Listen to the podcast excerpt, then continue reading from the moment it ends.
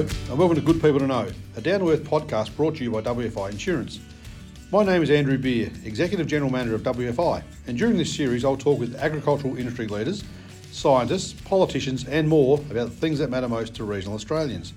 From heat waves and bushfires to flooding and cyclones, at WFI we see the damaging consequences of the effects of climate change on people and communities. I know that many of you see firsthand how natural disasters are becoming more devastating and expensive for communities. For years, WFI and our parent company IAG has invested in understanding how severe weather events are altering in a changing climate. Today we have WFI's own meteorology specialist, Dr. Bruce Buckley, who's here to talk about climate change and the risk it poses to regional communities and the agricultural sector.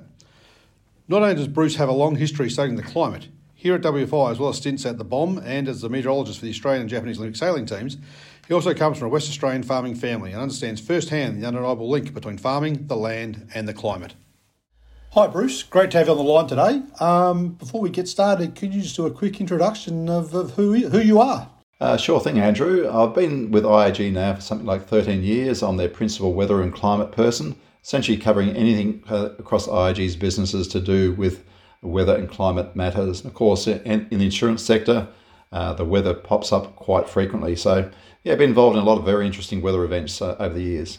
Thanks, Bruce. Before we get uh, into onto your research in a bit more detail, I understand that you come from a WA farming family. How did you go from farming to meteorology? Well, essentially, when I was growing up, uh, there's an orchard up in the Perth Hills. It's one of the larger orchards up there.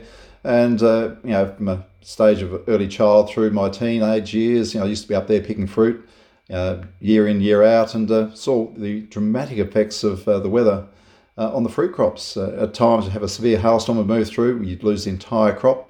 Uh, other times be excessive drought conditions and really struggling just to get a crop off at all. So from that, my interest in meteorology grew and I sort of ventured down the path of meteorology as a result of that.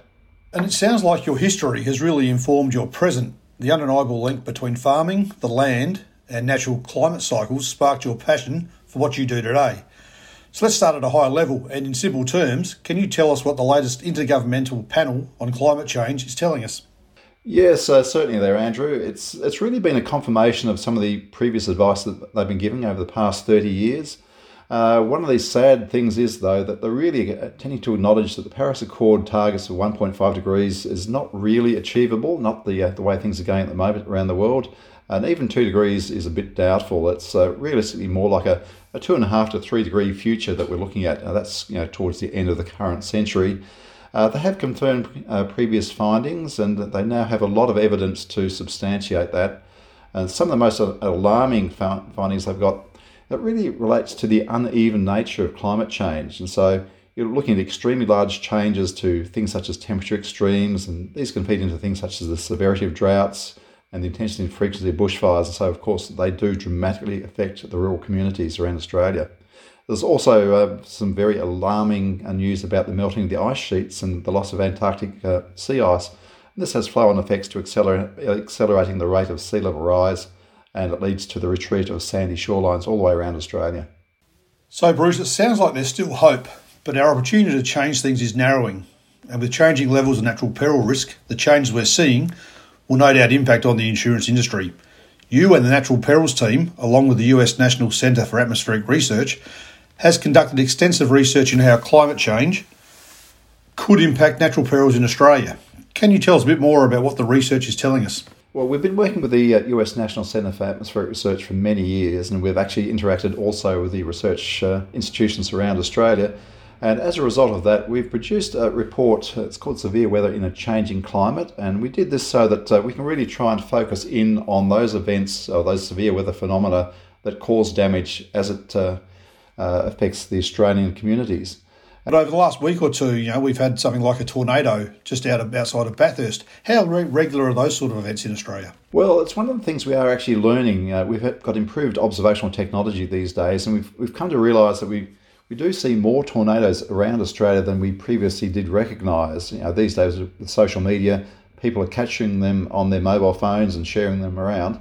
But uh, one of the things we also do notice is that we are seeing an increase in our severe weather caused by uh, severe thunderstorms. And this is where we use our radar technology. You know, these days we have something like 20 to 25 years of historical radar records, and it's telling us that we are seeing a, actually a quantifiable increase in the number of severe weather events. Some of these can produce your tornadoes, some of them can produce your large and giant hail.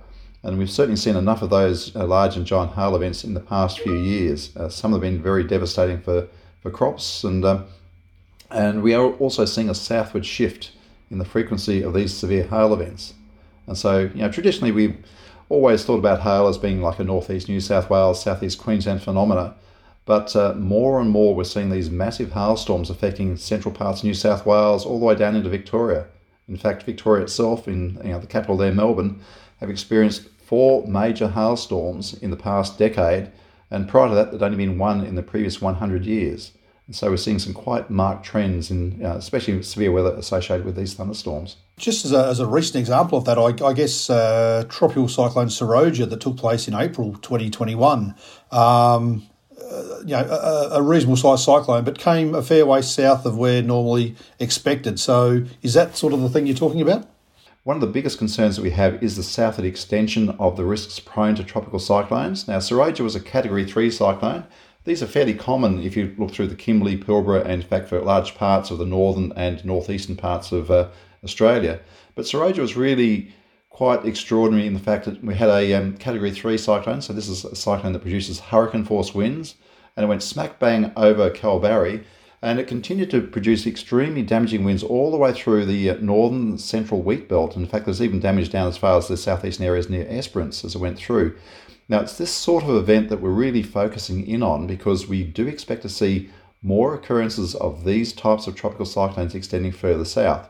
And in fact, in the case of Seroja, we were incredibly lucky that it didn't just, uh, the track wasn't something like 50 kilometres further south because that way the uh, track would have, instead of gone over Kalbarri, it would have dramatically affected uh, Geraldton and some of the, uh, the larger towns further to the south. So we're aware that these trends are starting to appear, and we are expecting them to you know, gradually increase as we're getting into the, you know, the future decades. It doesn't mean that we'll see them every year, but what it does mean is we need to be prepared ahead of time, realizing that these kind of changes are you know, really inevitable. And so with this, this is one area where IAG have been you know, really been uh, out there trying to promote change. And you know what we're trying to do is promote change in the right sense. So we try to understand what the changing risks are, and then we try and get policies in place and practices in place to help to mitigate those. So in the case of Seroja, the logical thing to do is to try and tighten up the building codes in areas further to the south. Uh, this applies not only in the southwest of Western Australia, but also for the southeastern parts of Queensland and in fact in the northeastern parts of New South Wales. What are we seeing as risk for regional Australia and particularly the agricultural sector? And have you got any specific examples you could share? Uh, certainly, probably for regional Australia, one of the biggest changes is not so much a single direction of climate change. We're seeing larger swings in both uh, both extremes, and particularly for rainfall. Uh, this can and does go both towards heavier rainfall events and also drier periods. Now, if we're looking at the drier periods, what this really means is we're looking for more intense droughts. Uh, the level of moisture in the soil declines for longer periods of time. And there are greater stresses on vegetation, and these can be both crops and native vegetation. This obviously uh, feel, feel, so this obviously feeds into uh, poorer crop yields, but it also leads to much higher bushfire risks. Uh, on the other hand, you know we do get these extremely wet periods, and we've uh, been fortunate enough to have about two years' worth in this current round. So what this really means is that you know we can actually go and get some periods with extremely profitable uh, weather conditions, and um, but what what we really have to learn is that what were our traditional normal years are no longer the case. We're seeing more extremes in both the you know the really hot, dry conditions and also the the, the wetter conditions, and a reduction in the number of what we traditionally have called the normal years. So we really have to get used to this, and and this. Um, divergence will tend to increase as we go into future years. So, Bruce, we've seen uh, recent weather events throughout New South Wales and Queensland resulting in you know quite sizable flooding activity. And in some communities, this is the probably the third or fourth time over a period of two years that these events have happened. Um, is this something we can expect to, to be the new normal um, over years ahead as a result of climate change? Uh, it's probably a little bit of um, yes and no type of answer for that there, Andrew. Uh, as we're looking into climate change, the one of the basic parameters is the, the availability of moisture in the air to actually you know, produce these extremely heavy rainfalls. And we do know that with climate change, that for every one degree of temperature increase we see, the water can hold about an extra 7% of moisture. Uh, the we know the air temperature in Australia has basically gone up about 1.5 degrees, and so that means that there's far more moisture in there to assist the, the you know the production of these extremely heavy rain events that lead to all these floods. Uh, some of the broad scale drivers too are also tending to go in favour slightly more La Ninas over El Ninos as we're heading out into the coming decades. Uh, research is still evolving, so what we say is that it will become easier into the future to have these uh, extremely wet periods and uh, major floods, but they won't be continuous. So we can't expect to, you know, say every year we'll see these major floods. Uh, at the moment, we are going into that uh, third La Nina, which uh, is actually supporting further flood activity. But then it should start to go flip back the other way into some quite dry periods. But overall, as we're heading into the future decades, the, uh, the ability to produce extremely heavy rain events is becoming easier and easier uh, as the atmospheric system evolves around the Australian region.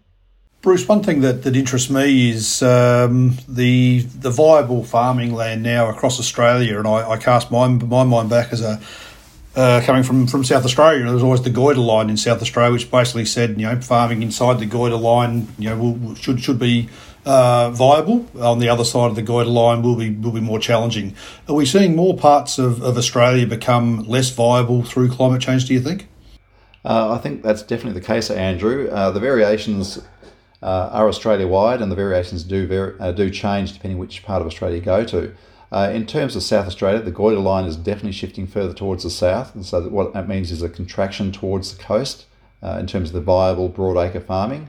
In Western Australia, it used to be the old rabbit-proof fence was considered to be more or less the equivalent of a Goyder line over here, uh, and the more viable areas are contracting, particularly southwards and towards the west coast. And so what it means is we see fewer of your really profitable seasons and more of the unprofitable seasons, and so say in the past you had you know three years of really good seasons, uh, maybe about five or six uh, was you know pretty normal, and two or three bad ones. Uh, unfortunately, the weighting is gradually changing in those uh, more marginal areas towards maybe four or five unviable seasons, two or three uh, normal conditions, and about two or three very good conditions. And so there's a real skewed um, change to you know the viability of the agricultural areas.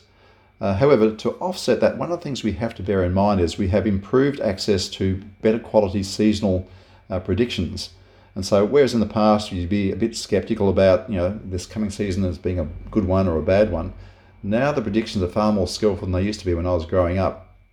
So it's, I guess, a, a, real positive that the farmers can then say, in a good season, such as the one we have here with us at the moment, we'll just go out there, we'll invest in the, you know, put out more crops than we would otherwise do. Uh, whereas in the you know in the prospects of a really bad season, you pull right back and you know, basically just cut your losses. And that's obviously a bit of a, a case study in itself. Um, but clearly, the world has a need to cut carbon pollution. And I know IAG has a lot to say on risk mitigation. Can you give us some further examples on some of the risk mitigation measures regional and rural farming communities could be putting in place to safeguard against the changing climate? Uh, certainly, Andrew. Really, there's a multiple prongs of attack that you can actually take with this. You know, the key thing is to really recognize what are the you know, the major factors that are likely to change in your particular region. Uh, if you're in a tropical cyclone region, you would try to boost up your um, resilience against future tropical cyclone activity. You know, this can be uh, done through a number of different measures. Uh, if you happen to be alongside rivers, make sure that uh, you've got adequate flood protection in the, the event of a major river flood. Uh, if you're vulnerable to winds, and here your above ground irrigators can be a case in point. Uh, bear in mind, we have seen major damage for, uh, to irrigators from the winds from tropical cyclones. So all you have to do is make sure that there are suitable tie down points for these irrigators ahead of time, so that you can protect them uh, from the impact of a tropical cyclone. And if you happen to be in the um, uh, the you know the very fortunate position where you're building new infrastructure, then you can build it to a higher building code. So just it means a case of you know just seeing what you can do, and sometimes you can do it at fairly low cost. You know, just increase the resilience of the you know the roofing structures, uh, and maybe some extra barriers to you know protect the windows and and vulnerable doors as well. So several things in that sense. Also, in the area of crops, bearing in mind that what were the historical climates in your particular region may no longer be the case into the future. But there are opportunities there to vary your crops and to vary the stocking types to cater for what is the new climate regime. Uh, we've seen this a fair amount in the uh, viticultural area, where we're seeing different varieties of grapes being planted in areas uh, that they weren't planted in the past. Uh, for example, I have actually seen that there are quite a few new vineyards popping up here in the southwest of Western Australia and also across Tasmania in areas that uh, previously weren't considered to be worthy of growing grapes. So it's these kind of uh, changes that we need to sort of think, well, what is possible in my particular area? And you know, the solutions there do vary from place to place. Uh, it's really a fairly complex issue, but uh, yeah, there are solutions out there if you search around for them. Thanks, Bruce. And, and, I was actually talking to a farmer a few months ago who was unfortunate enough to have suffered a claim, and uh, as part of the uh, the restoring the, the, the, farm building that was damaged by by strong wind, um, they did seek our, our involvement in what, what could be done to to safeguard uh, that building for, for the future. So certainly, I think the, the the awareness is growing, and it was great to have that conversation. Yes, that's right, Andrew. And it's one thing too that uh, we should note that there have been some really good uh, retrofitting initiatives being rolled out, and particularly in southeast Queensland, oh, sorry, in Queensland, and uh, that's where you know the government will actually go out in partnership with individuals to help help strengthen these you know previously very vulnerable buildings, basically bring them up to the more you know to the modern uh, tropical cyclone building code, uh, where the expenses shared between the government and the and the individual. Yeah, thanks, Bruce. Look, I, I guess it's easy to get caught up on all the negatives of climate change. Um, do you see any positives about uh, in respect to climate change? Uh, I think there are, and I think Australia is probably in a fairly good place to capitalise on some of those.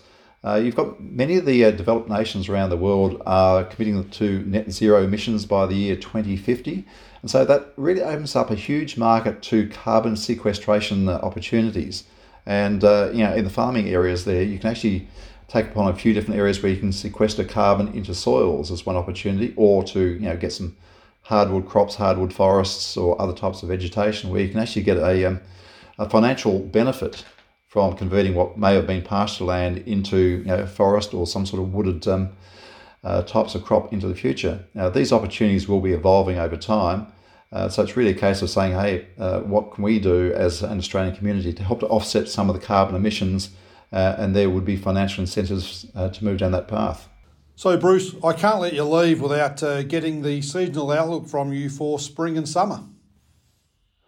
Uh, certainly, there, Andrew. It, it's really looking like a, a continuation, quite a, a, rare event, a continuation of essentially La Nina type of conditions all the way through, probably into about the middle to end of summer. We've got the combination that we have seen for the past two years, uh, a reasonably well developed La Nina across the Pacific Ocean and it's being supported by the Indian Ocean dipole being in what we call the negative mode. So both of those are very good rain producers, particularly through central Australia and for the eastern parts of Australia. So that's Queensland, New South Wales, and especially Victoria north of the ranges. So we are seeing, I expect to see further bursts of quite heavy rainfall through spring and into summer for those reasons. For uh, the agricultural areas of Western Australia, it's a little bit more patchy. Uh, we should still see sufficient rain uh, to get finishing for the wheat crops or the broadacre crops. Uh, but it's going to be you know, longer dry periods as far as Western Australia is concerned, especially in that southwestern corner. But for the eastern states, several bursts of quite heavy rainfall uh, likely to lead to further flooding. And as we head through the summer months, we were also looking at a fairly early onset tropical cyclone season, uh, fairly active throughout the season, at least through until the, um, the end of summer. Uh, probably more active for the northwest of the Pilbara, uh, Arafura Sea, uh, still slightly above average for uh, the Coral Sea as well. So it looks like being essentially quite wet uh, in terms of thunderstorms. Fairly active thunderstorms for the southwestern parts of New South Wales, the Victoria north of the ranges, and also a little bit up in the north, uh, so the northern rivers parts of New South Wales in particular. So these are your thunderstorms are likely to generate some bursts of fairly large hail uh, and a few incursions of large hail producing thunderstorms down the heat trough that tends to form in the inland parts of the southwest of Western Australia through those late spring into summer periods. And they'll probably track across as far as the agricultural areas of South Australia from time to time as well. So it looks like being a fairly active period uh, in terms of weather is concerned over these summer months or these spring and summer months. Uh, in terms of fire weather, eastern states in general fairly quiet, apart from South Australia and Western Australia, southwestern areas. Uh, those areas will be above normal temperatures, but uh, for large parts of inland and eastern New South Wales, uh, Victoria north of the Ranges, and southeastern parts of Queensland uh, tend to be a little bit more of a suppressed fire weather season this year. So it's uh, really a, you know, a, con- a, continuation of what we've seen for the, uh, you know, the past two years. Thanks for that, Bruce. Always very informative, and we'll uh, we'll look to see how, how that forecast pans out. So thanks very much. So thanks for listening to the podcast today. For more information on IAG's climate research, you can head to iag.com.au and search for climate research. Thank you and look forward to talking next time.